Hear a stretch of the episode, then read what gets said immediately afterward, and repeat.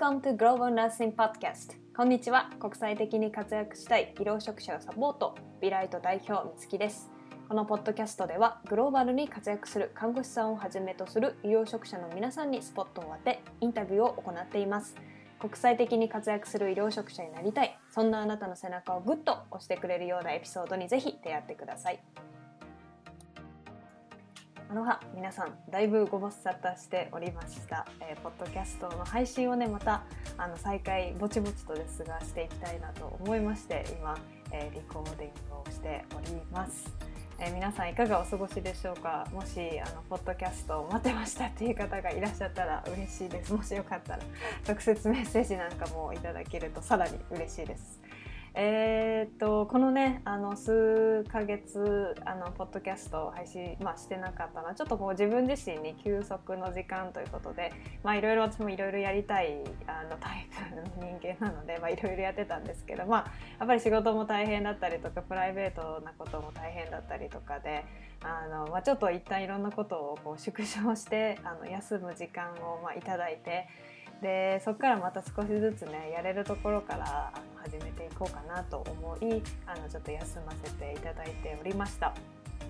あのエピソードもねレコーディングししてたもののちょっとまだ配信できてなかったものとかもあってあのインタビュー受けた方はねちょっとまだか まだかって待ってたかもしれないですけれども、まあ、ちょっとあのそんな方にとってもねいいタイミングであのこのエピソードが流すことができたらいいかなと思っております。えー、最近の、え、近況はですね私は、えーと、一度職場を離れてまた今新しい職場で、え、数ヶ月終えたところなんですけれども今回はちょっと前の職場とはまたあの同じような機能を持った職場ではあるんですけれども今回はエージェンシー登録っていうのをちょっとしてみまして、まあ、エージェンシーを通して派遣されるという形派遣ナースみたいな感じですねで今働いています。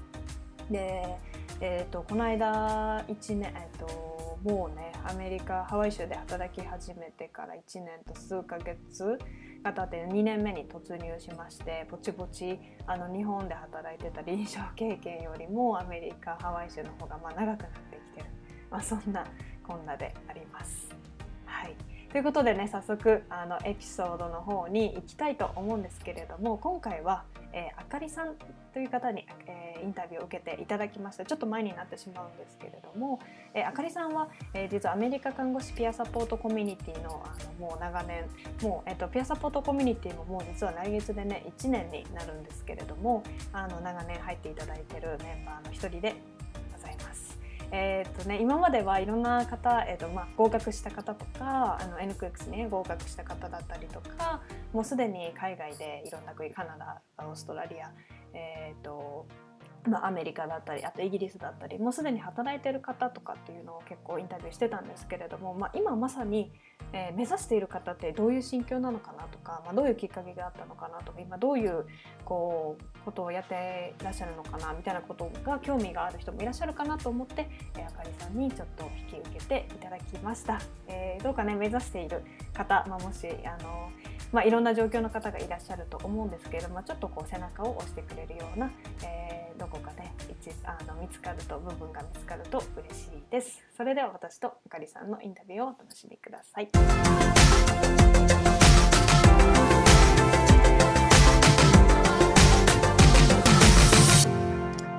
はい。そしたら、えー、っと今今日のインタビューは これね実はテイク2なんです。そっからちょっと入っちゃう。いろんなあのね、ディストラクションがあって、ちょっとテイク2なんですけれども、今日は、えっ、ー、と、あかりさんにインタビューをお願いしてるんですけれども、あかりさんは今、えっ、ー、と、私たちが運営しているアメリカのピアピアサポートコミュニティ、アメリカ看護師ピアサポートコミュニティのメンバーでもあって、まさに今、アメリカ看護師を目指して、前にね、向かってるあの方なんですけれども、ちょっとあかりさんの自己紹介と今の、えーと、状況、現状もをちょっと教えていただけたら嬉しいです。はい、えっ、ー、と、苦島あかりと言います。生まれも育ちも福岡で、えー、就職から東京に出てきて、東京の大学病院で勤めて今年で5年目になります。え、ー、とと、国際看護を目指してたのはすごい前になるんですけど、とりあえず最近の近況としては、去年の4月ぐらいから、まあ、コロナの影響もあって、時間もかなり確保できてくるかなと思ったのと、仕事も落ち着いてきたっていうので、CGFNS と N クレの、えー、と勉強を始めて、11月に CGFNS の、えー、と プロフィールを作って書類を集め現在はえー高校と厚生労働省と大学と全部提出を終えている状態です。なのでその合間を縫って N クレルの勉強もちょっとずつ始めている感じです。うん、どこの州に提出したんですか、あとワシントン州に提出しました。なんか特別な理由があったりします？えーまあ、正直その英語のスコア提出とかあのセキュリティナンバーとか何も一番シンプルがいいなと思ったんですけど、えっとパートナーがワシントン出身なのでそれもあったのと自分がワシントンも行ったことあるっていうので馴染みもあったので、まあ、変に知らないとこで申請するよりかはいいかなと思ってワシントンにしました。うーんなるほど。ワシントンはまだ英語の試験もいるんですかね？なんかあのボードには書いてたんですけど一応 CJFNS の申請にはいらないとはサイトに書いてあったので、まあ、おそらくビザスクリーニングぐらいまでにスコアがあればいいかなって思ってます。なるほどなるほど。まあちょっとやりながらね見えてくるところもね多かったりしますもんね。うんうんうんあかりさんがまずそもそもアメリカで看護師を目指そうと思ったこう理由とかきっかけとかあと国際看護に興味を持ったきっかけとかはどんなものでしたか？えーとまあ、お母さんが看護師なのでその影響もあって小さい頃から看護師になろうっていうのは決めててでちょっと自分の身内でいろんななんか病院にお世話になるケースが多かったのでそれもあって自分の中であこういう看護師さんになりたいなっていうのを思い始めてで小学校の高学年ぐらいで自分が大好きだったおばあちゃんがちょっとターミナルになってホスペスに行くっていう経緯になった時にそのホスピスの教会でマザー・テレサの本かな言葉かなに出会ってなんか異国の地でいろんななんだろう人種そして愛に飢えた人死を待つ人たくさんいろんな人たちに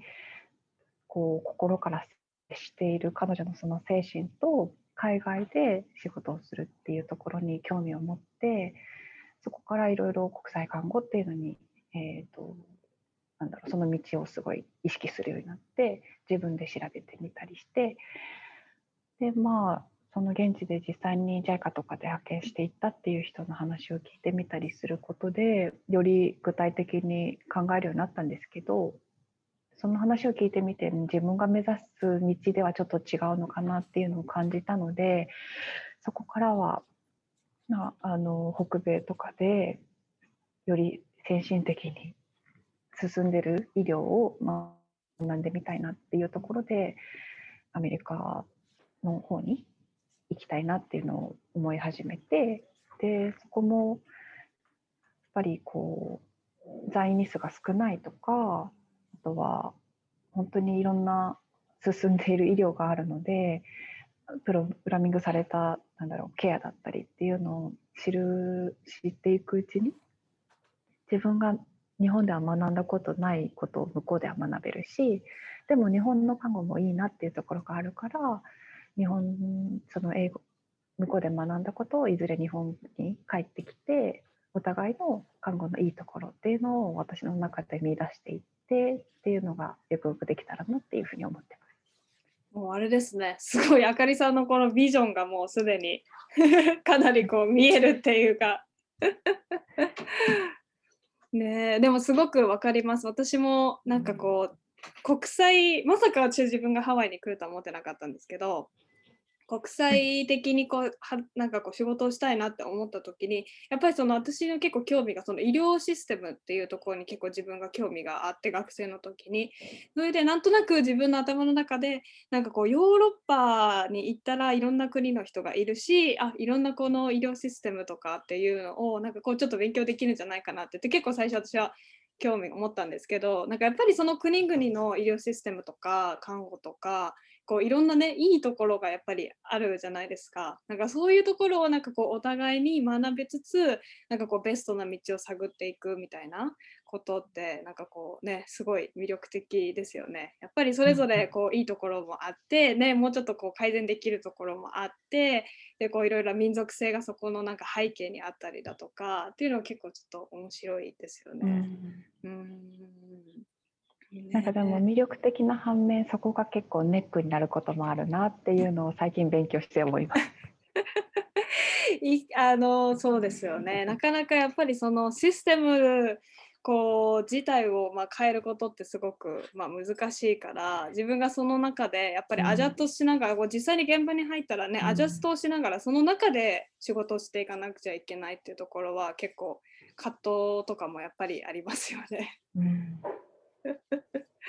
ね、なんか私とかってアメリカで結構本当にあるんやって思ったのがやっぱそのインシュランスでカバーされない薬がカバーされない検査がカバーされないっていう風になるとどうしてもやっぱり病院にねこう行けない人も増えてくるだろうしテスト受けれない人も増えてくるだろうしでどうしてもその経済格差っていうのがこう結構もろに こう出てくるっていうのが見えるとなんかあちょっとやっぱり日本のこのみんな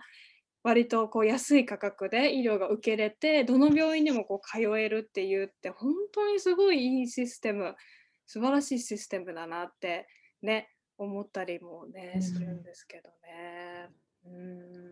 そこをいずれこういい感じにお互いの良きところを集められるといいですね。ね本当にねお互いね。そうでもやっぱそこで、ね、国際看護師っていうのはなんかすごい大きな架け橋になれるこう可能性がありますよね、うん、どっちのこともやっぱり知ってるからこそなんか私たちだからこそちょっと見える視点があるし伝えられることがあるしね、だから結構嬉しいですよ私も現場で働いてて日本で働いてたって言うと「日本の看護師さんどんな感じなの?」とか、うん、なんかたまになんかこうねいろんな労働環境の話をするとなんか「あ日本ってなんかこうすごい教育が良さそうだね」とかこういろんなみんなこういろんなイメージとかがあったりとかしてこうなんかちょっとそのシェアするのが面白かったりもねしますけれどもすいません足がちょっとペラペラ喋っちゃった。なんかアメリカ他の例えば先進国っていろいろあどこから聞こうかな。その最初に私結構興味があったのはその海外協力って結構国際看護っていうと海外協力隊って結構イメージする方とかも多いと思うんですよね。でなんかそこら辺であかりさんがこうどうしようかな。そのなんかそっから実際なんか海外にいてその現場そこの国の免許を取ってそこで働く看護師さんになんかこうで私は会ったことがなかったんですよね。今までその本当にいざアメリカで看護師を目指そうって思う本当直前まであんまり知らなくてそういう方の存在を。でもあかりさんはなんかそういうこと知ってたのかなとか情報ゲットしてたのかなとか思ったんですけど。その現地でライセンスを取って働く、うん、そうそうそうそうええ、あ、うん、それもでも本とか読んで、何だったかな、ちょっと古い本なんですけど、日本人看護師がなぜアメリカでか世界で評価されるのかみたいな感じですか？ああ、なんかありますよね。それを読んだりして、なんかその日本のホスピタリティだったり教育あとは本当に看護師の業務の幅の広さとかっていうのがやっぱり現地ではない視点でみたいなのでいろいろ読んでたりして出てきたっていうのとあとはその海外協力隊とかの話を聞きに行ったって言ったんですけどその時にも実際にやっぱり行った人たちは現地で行く前には日本でそういうなんだろう働いた経験があって現地に行ってなんかその辺ちょっと話すといろいろ長いんですけど まあそういうのも話聞いて結局なんだろう自分がやりたかったこととか自分の熱意思ってたことがやっぱりその協力隊の2年の任期じゃなかなか済まなくてでなんだろうやり残した感がすごい残ったまま帰ってきたっていうような話とかがあって私はそれが合わないなってその時にはいろいろ思ってその後確かその人が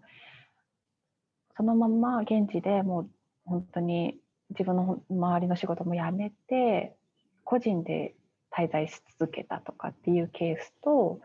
やっぱり合わないなっていうので違う国でライセンスを取って働くとかっていうケースを聞いて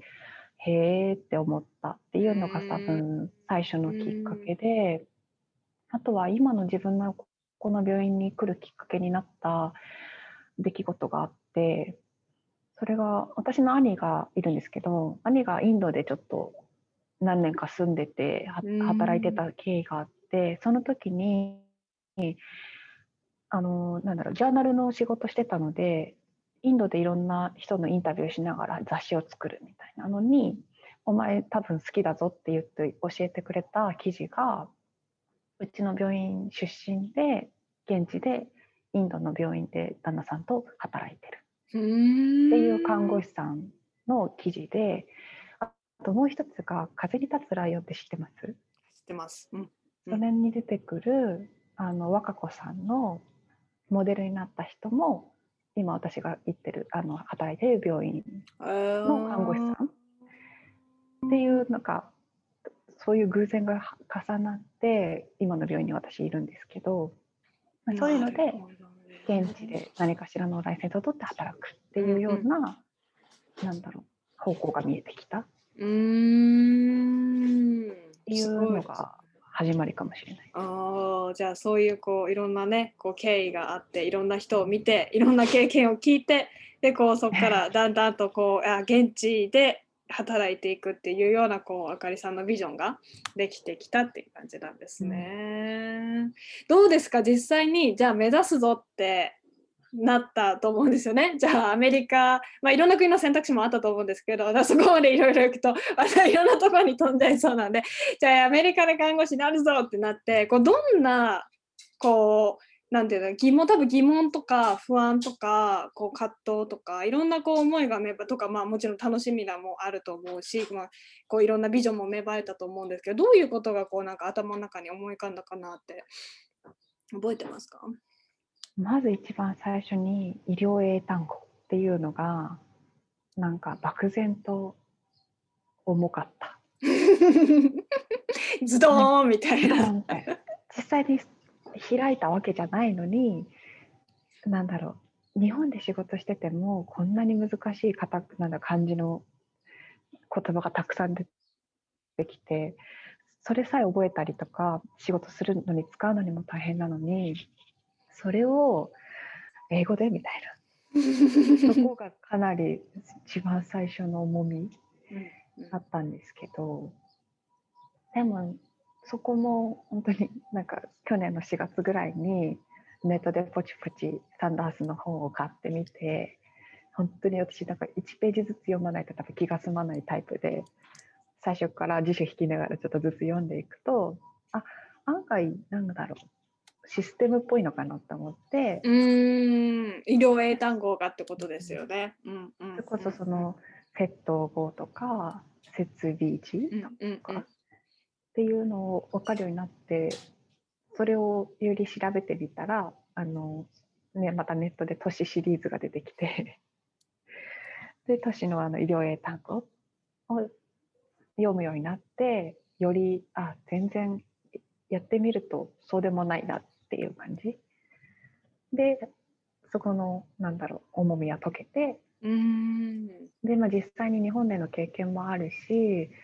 国家試験で、まあ、だいぶ薄れてはいるけどある程度学んだ内容っていうので N クレも解いていくと全く知らないっていうのはそこまでないのかなっていう。のが感じて感じるようになって最近はまあマイペースにやってるって感じ。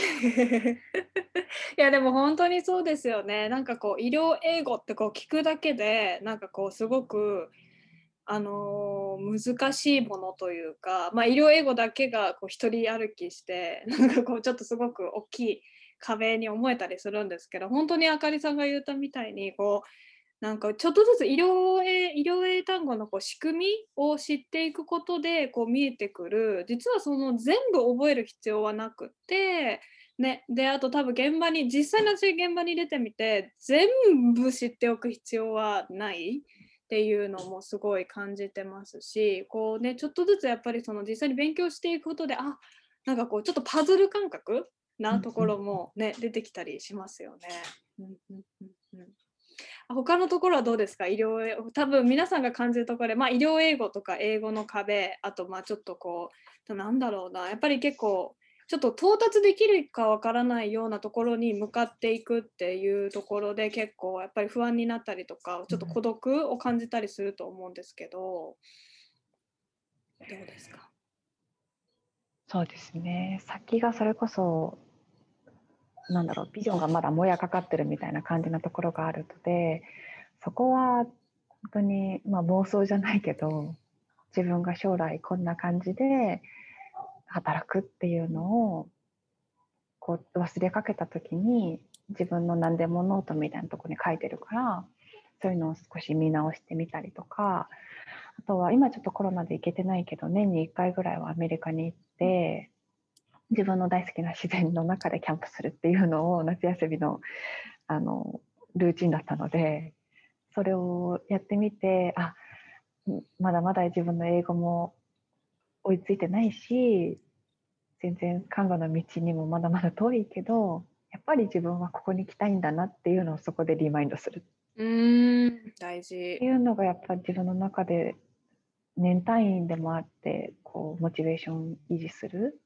その糧にはなってたかなっていうのは思います。うん本当大事ですよねそうやってこうやっぱり自分がどういうやっぱりアメリカ看護師になりたいっていうのは、まあ、そこだけじゃなくてもっとこう大きいところがあると思うんですよね自分のやっぱライフスタイルのことを考えたりとかこう自分がどういうこう、まあ、ちょっと生き方をしたいとかなんかこうどういう暮らし方をしたいっていうのもあってのそのなんかこうチョイスなのかなって思うのでこういったそのなんかこう自分のこう人生をちょっとこう妄想をねしてなんかこう想像してあこういう風なライフスタイルをこう目指したいって思ってなんかそれをイメージしながら、まあ、それをこう向かっていくっていうのはこう結構自分にこうポジティブなねエネルギーをね分けてくれますよね。うん、周りの反応とかどうでした？もうそれこそ私が昔からなんか口に出してたのであなんか言ってんなっていう感じで多分思ってる人はきっといただろうし私たちは別に看護師になってそれで幸せに結婚できてっていうような人も、まあ、結構多かったりもしたから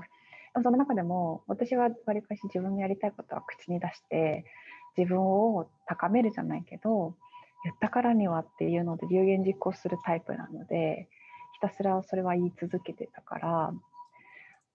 なんか「はいはい」っていう感じで聞いてくれたりする人もいつつでもどこかでやっぱりそれがつながって「あかりそういえばこんなこと言ってたよね」って自分の知り合いにこういう人いるんだけどって言ってなんか新しい出会いがあったり実際それで自分の卒業生でかなり前になるんですけどアメリカで N クレイ受かったっていう人と会わせてもらったりとかっていうのでいろんなことが巡り巡ってるのでそこはまあ周りの反応的には、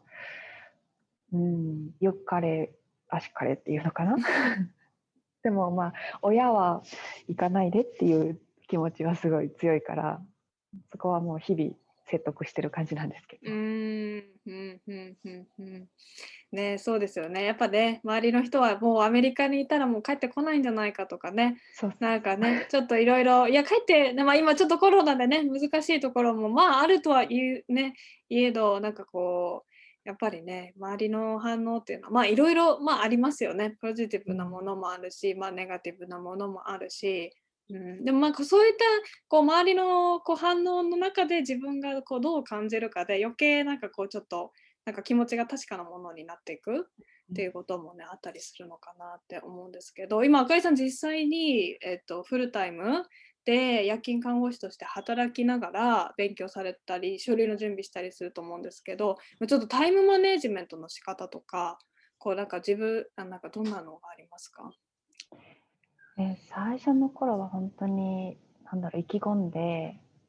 この日、まあ、基本的には朝起きてからトゥードゥリストみたいなのを書いて今日することの問題数だったり全然違うプライベートの目標だったりっていうのを列挙して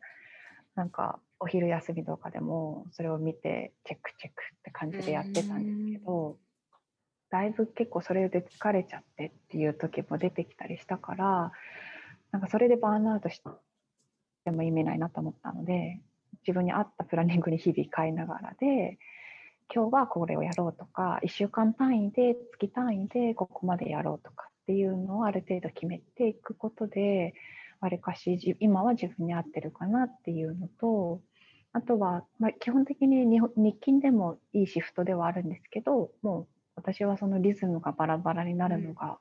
好きじゃないので、う、もう夜勤オンリーにして休みそして明けの日っていうので時間確保して勉強とかを進めるようにしてます。うん、そうですよね私も今なんかあかりさんの話聞いてて勉強の仕方で自分もなんかどっちかというと最初すごい逆算した勉強の仕方をしてたんですよね。3年後とか2年後に、まあ、例えば教科書1冊終わらせるのでもこれを1年間のうちで終わらせたいってなったらなんか毎日何十問とか解かなくちゃいけないっていう計算になっちゃってなんかもうそれだけでえ無理じゃんみたいな。えこれで無理ってことは1年後に終わらないってこと？はえじゃあ2年後も多分終わらなくてえじゃあ慣れなくないみたいな。なったので結構私もそこから逆にこうまあもちろんそこを目指しつつちょっと逆算ではなくてもう今まで自分が積み上げてきたものにどんどんこう付け加えていく追加方式みたいな風にこうちょっと気持ちをなんか切り替えたりとかはね、うん、ありましたけどね。そしたらじゃあ夜勤から帰ってきて仮眠取ってちょっと勉強してみたいな感じの生活を送ってる感じですかね。そうですね。英語の例えば医療英語の他の勉強って何かこうしてたりしますか？他の勉強英語の英語をそう上げるためのとかこうちょっと日々努力してることとか何かあったりしますか？なんかそれこそ最初 N クレ解くのにも英語力が結構ないとダメなのかなって思ってて今の自分のレベル的にコミュニケーションぐらいかな すいません。で、なんですけど、なんか、それすると余計 N クレに到達するまで時間かかるやんと思って。だから、もう辞書引きながらでもいいから、もうそれで N クレックス勉強しながらで、英語を一緒に勉強するみたいな。っていうので全然いいかなと思って、まあでもそこも多分そもそもの英語力がとかっていうのでも差があるかもしれないんですけど私的にはそれが合ってるかなと思ってあとはそれも去年からその N クレとか始めるっていうのの前にひあの読み書きがすごい苦手なのでリスニングスピーキングはなんかもうなんとなくって感じの中で読み書きをじゃあどうしようって思ってなんかティーンネイジャー用じゃないけどあの本英書を買って読んだ。うんっていうのをそれは全然学生時代ぐらいからやってたのでそれでだいぶ英語を読むっていうのにも慣れてくるようになってたしドラマとか映画とかでそれもリスニングとあとサブタイトルも英語にしてみたりとか簡単な内容そうな映画とかだったらっていうので耳で聞いたものを目でちゃんと英語を見てとか別にでもそれも勉強しようってやったわけじゃなくて自分が好きな趣味だからこそ楽しくやってたっていうのでなんかもうほぼ独学な感じで英語を進めてる。すごい。もうあかりさん独学とは思えない。すごい。私はずっと留学経験があると思ってたんですけど。でもなんかこう聞いてるとあなるほどなって感じ。私もでも結構同じようにこう勉強とまではいかないけど例えば映画も好きな映画をピックアップしてでそれを必ず字幕でもう結構何度も何度も同じような映画を見てなんかこうちょっと本当にフレーズが入ってくるみたいな感じになったりとか。音楽もなんかちょっと気になる音楽があったら洋楽が好きなんですけど全部歌詞とかも全部こうネットで調べてでこう耳とねこう一致するかどうかこうちょっとやってみたりだとかああこういう発音なのねみたいなね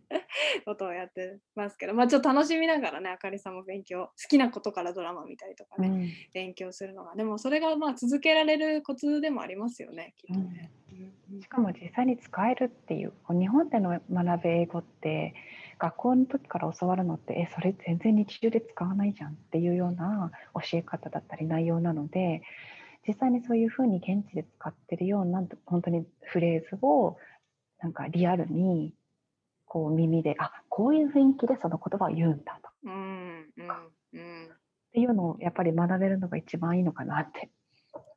ね、本当ですよね。なんか最初にね、中学校英語とかで学ぶ、なんかね、How are you? とか、Nice to see you, nice to see you too! みたいな。使わない、使わないみたいな。Hey, what's up? みたいな感じの。ねそんな感じだったりしますもんね。あれはどっから来たんだっていう感じですけど。そしたらあどうしようかなとドイツ聞きたい。いろいろ聞きましたもんね。そしたらアメリカの看護師ピアサポートコミュニティにこう入ろうと思った理由とか、こう実際入ってみてのちょっと感想を欲しいなって思ったんですけど。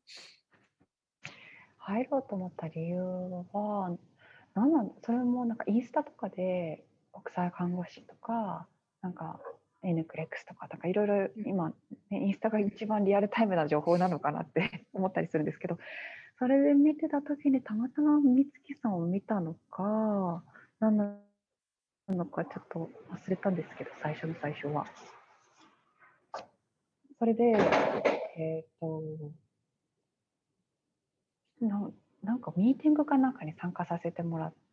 おおそうだちょうどあれですねちょうどその時なんか56人こう話を聞きたいって言ってくださった人たちがいらっしゃってでいきなりですけど無料ちょっと相談会じゃないけど、うんうん、ちょっとそういうのを開催しますって言ってズームかなんかをパンってしたんですよね。うんうん、でそこにそうだあかりさんが来てくださったですね。うんそうだそうだそうだ。その時ちょうどネットでいろんな情報を見ててか自分が知りたい情報がリアルタイムでゲットできてなかったしかなり古い情報だったりっていうので悩んでた時期でもあったからそこでいろいろ聞けてでなんか後々そのビライトの Facebook コミュニティ立ち上げるとかっていうような段階だったからなんか確かその時点でいろいろ個人的にも美月さんにいろんな質問確かしててっていうのであ自分の求めてる内容が得られるコミュニティなのかなって思って入ったかなっていうのでで入ってからもやっぱり CGFNS のいろんな書類関連のことでわからないことたくさんあるし、正直こうなんか間違ったいことを書いてそこで手続きが伸びるのも嫌だったしっていうのでいろいろ質問させてもらってなので多分それがなかったら今多分書類を終えてないと思います。よかった。うん、ありがとうございます。ね、あとはそこで知り合った、そのちょうどそのミーティングで知り合った別の方と個人的に友達みたいな感じで連絡してお互いいろんな情報を共有したりとか、ね、やっぱりそういう仲間を得るって大事だなって思いました。ね、本当ですね。なんかやっぱりね、そのいろんな人もね、ブログ書いてね、出してたりとかもするんですけど、本当に刻々刻々と変わるんですよね、情報ってね。うん、私ももうサポートしてる中でもどんどん変わってってるから、やっぱ厚生労働省がちょっとなんていうのペーパーワークがねオンラインでできるようになったりだとか、うん、ってなるとやっぱりまたこうそこでじゃあどっから実際入ったらいいんだとかね、どういう情報を入力しなくちゃいけないとか、ね、そうなんですよね。ってなるとやっぱり今まさにやってる人とこうつながっておくっていうのが結構自分もモチベーションにもなると思うしこう、ね、ちょっと一緒にこう尻叩かれるじゃないですけど あの人も頑張ってるから自分もちょっと頑張ろうってかやらなきゃっていう感じにねなると思いますがでも積極的に本当参加していただいて本当に嬉しいです。ありがとうございます。こちらこそ そしてあかりさんがもしねあの今例えばアメリカで看護師を目指す方とか、まあ、国際看護ってものに興味があったけあるけどこうどういうことを、まあ、してみたらいいかわからないとかっていう方にこうちょっと、まあ、エンカレッジメントを欲しいんですけれども。一番多分看護のこととかに限らずわからないことが一番不安だと思うのでとりあえず調べてみる。あとは自分がそういうふうに何か目標を持ってるっていうのであればこう恐れずに人に言う。うん。で、まあ、さっきの話でも言ったように人に言うことであ自分ってこういうふうに感じてたんだなとか、まあ、それも言わないにしろなんか自分のノートに書くなりしてなんか自分の気持ちを言葉にする。うんうんうんうん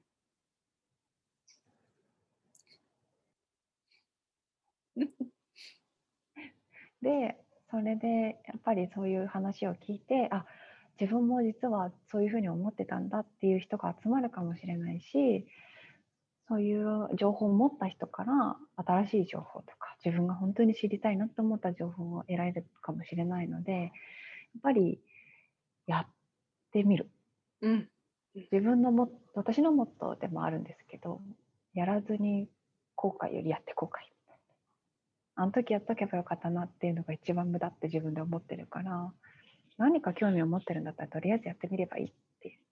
皆さんに言いたいかなって思います。自分自身も。うん、まあそうですよね。本当にね、なんかこうやっぱりいろいろやりたいなと思うけどやっぱりこう一歩踏み出す時ってこういろんなこと考えてしまったりとか、まあ、特にやったことがないことだったりとかあまりなんかこうそういう人自分の周りに見たことがねなかったりとかすると、やっぱりこうイメージがなかなか具体的なイメージっていうのが、ね、しづらかったりすると思うんですけどこうやっていくことでねどんどんこう見えてくる道もあるしこう実際やってみることで知るこう新しいまた世界とかが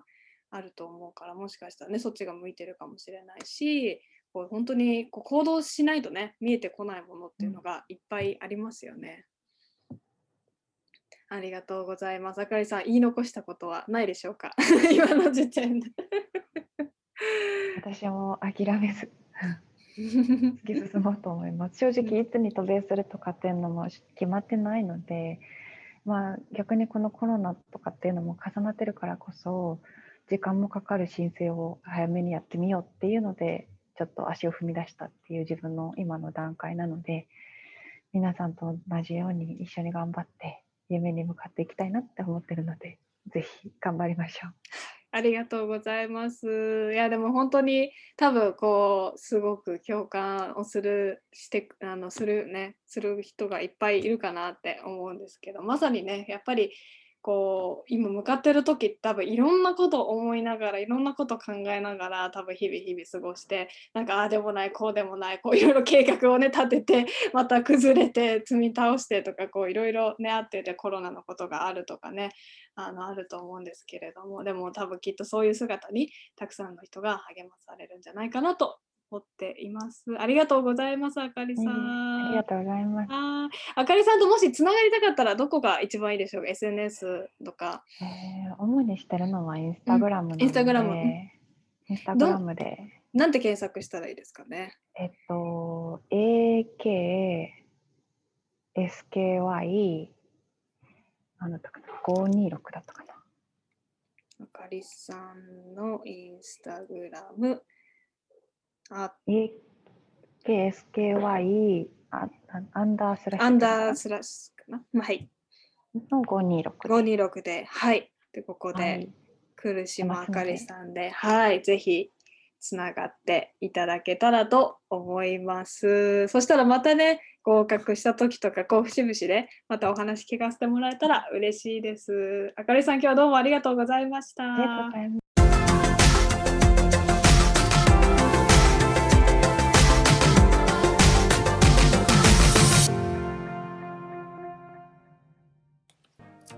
最後まで、聞いていただきどうもありがとうございました。皆さんの中でちょっと背中を押されたりとかね勇気が出たりそういうところがあれば、えー大変嬉しいです。もし、えー直接あかりさんに何かメッセージを伝えたいという方がいらっしゃったらぜひインスタグラムの DM などを通して伝えてくださったらきっと喜んでくださると思います。やっぱり一番ね私がこうぐっと心に残ったのはあの時やっておけばよかったと思わないために私もやっぱそう思って進んだことがやっぱりいっぱいあって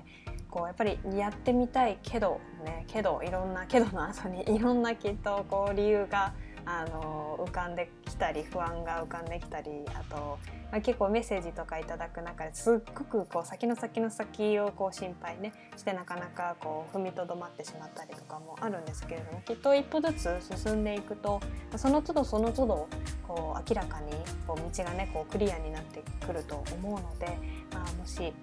何かやりたいって思ってる挑戦してみたいっていうことがあったら一歩こう踏み出すきっかけになればとても嬉しいです。えそしてねアメリカ看護師ピアサポートコミュニティに興味があるという方は毎月体験会もやっておりますしヌクレックスコーチングをちょっと体験してみたりオフ会を体験してみたりあのいろいろやっておりますアメリカでね看護師目指す方だけではなく他の国でも、まあ、モチベーションアプリアップだったりとかあと N クレックスの勉強法とか、まあ、仲間が欲しいとさまざまなね理由で参加していただいているのでもし興味がある方はぜひぜひメッセージくださればと思います。はい、そしたら次のまたエピソードでお会いしましょう。See you soon!